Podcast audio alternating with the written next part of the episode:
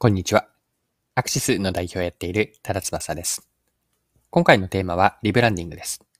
面白いと思ったあるリゾート施設のリブランディング事例から、最価から勝ち筋を作る方法について見ていきます。最価からどうやって勝ち筋を作っていくのか、こちら掘り下げていきましょう。よかったら最後までぜひお付き合いください。よろしくお願いします。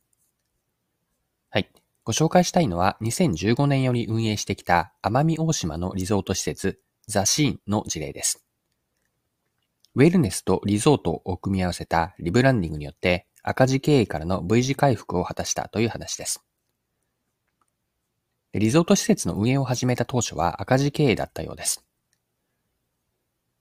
で、この話はですね、ノビテルのトラベルホテル事業部執行役員でザシーン支配人の方へのインタビュー記事を読んで知ったんですが、インタビュー記事やから該当箇所一部抜粋をして読んでいきます。インタビュアーはこのように聞いています。開始当初はかなり苦戦されたと伺っていますが、どういった点で課題を感じていましたか？それに対して支配人は次のように答えました。リゾート業界は有名なリゾートホテルさんや歴史のあるホテルや旅館など競合が多く、レッドオーシャンな業界です。当時は本物のプライベートと自然空間を強みとして打ち出していましたが、差別化する要素が少なかったことが課題でした。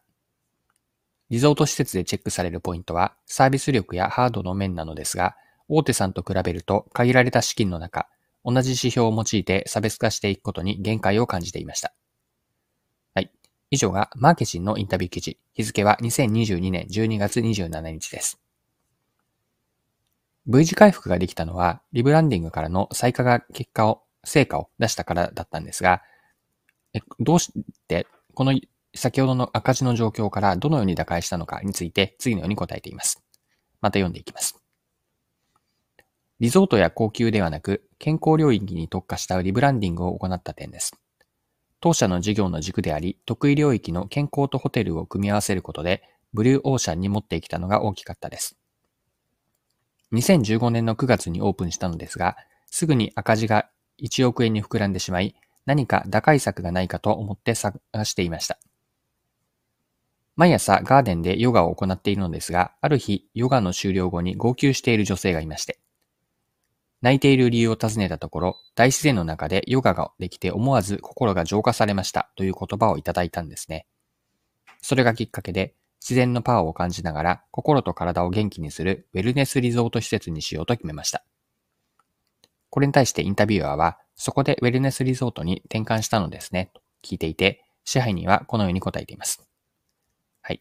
2016年にコンセプトの変更を行いました。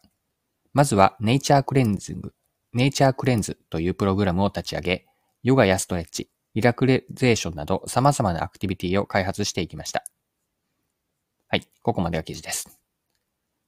それでは以上が今回の前半のパートにあたるんですが、後半ではこの事例、ザシーンのリブランディングの事例から学べることを掘り下げていきましょう。リゾート施設ザシーンのリブランディングは、最価から勝ち筋を作る方法、ここに学びがあるんです。そこでまず補助線としてご紹介したいのがバリュープロポジションなんです。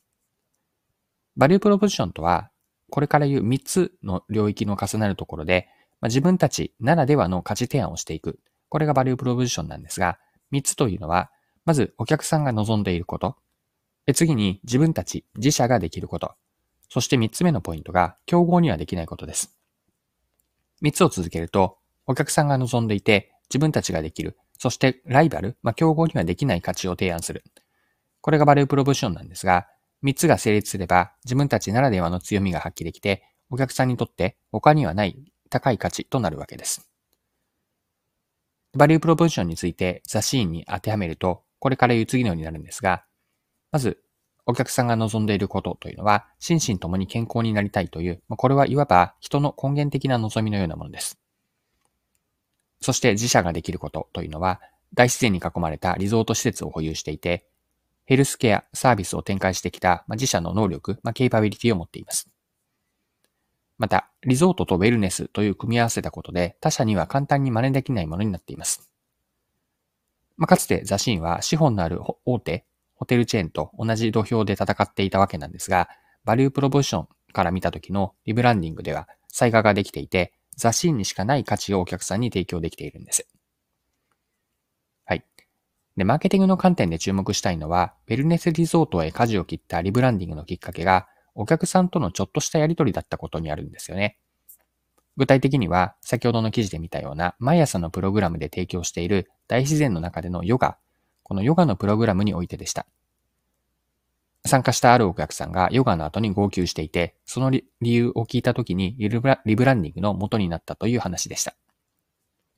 ヨガに参加して泣いてくれるほど良かったと、感動エピソードで終わらせなかったんですよね。リゾートシーンを運営するノビテルというのは、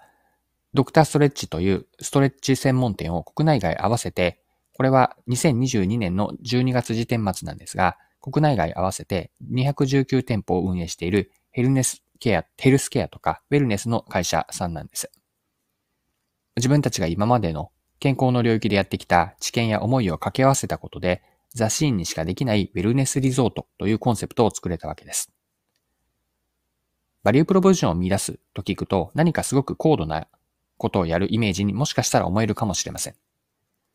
しかし解像度を上げていくとビジネスのヒントはお客さんとの現場、ちょっとしたやりとりにあったりするんですよね。お客さんとの一つのシーンの意味合いを掘り下げていって、既存のものと掛け合わせたり、時には再解釈を入れながら再化を作っていく。その再化から勝ち筋につなげる。これが今回学びとして残しておきたいことです。はい。そろそろクロージングです。今回は奄美大島のリゾート施設ザシーンのリブランディング事例を取り上げて学べることを見てきました。最後に学びのポイントを振り返ってまとめておきましょう。最下からの勝ち筋の作り方という話だったんですが、一つ補助線としてご紹介したいのはバリュープロポジションでした。バリュープロポジションとは3つのことが成立することによる価値提供、価値提案なんですが、お客さんが望んでいること。2つ目、自社ができること。そして3つ目は、競合にはできないことです。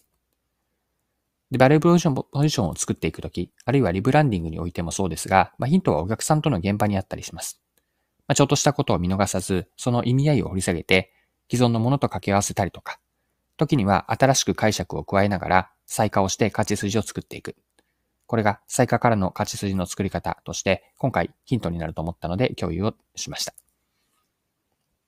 今回も貴重なお時間を使って最後までお付き合いいただきありがとうございました。それでは今日も素敵な一日にしていきましょう。